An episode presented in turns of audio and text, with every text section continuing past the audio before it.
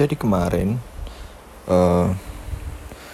aku barusan membuat sebuah puisi, nggak tahu lupa judulnya apa, tapi di dalam puisi itu menceritakan sebuah kisah cinta.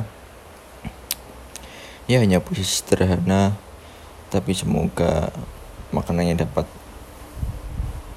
tersampaikan kepada yang pendengar ini. Semoga suka dengan puisi ini dan bisa menunggu puisi-puisi berikutnya dari saya.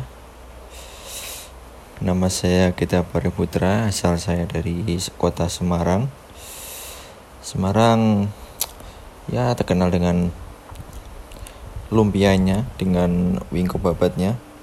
Jadi yang mau ke Semarang ya banyak wisata yang bisa dikunjungi di kota Semarang ini.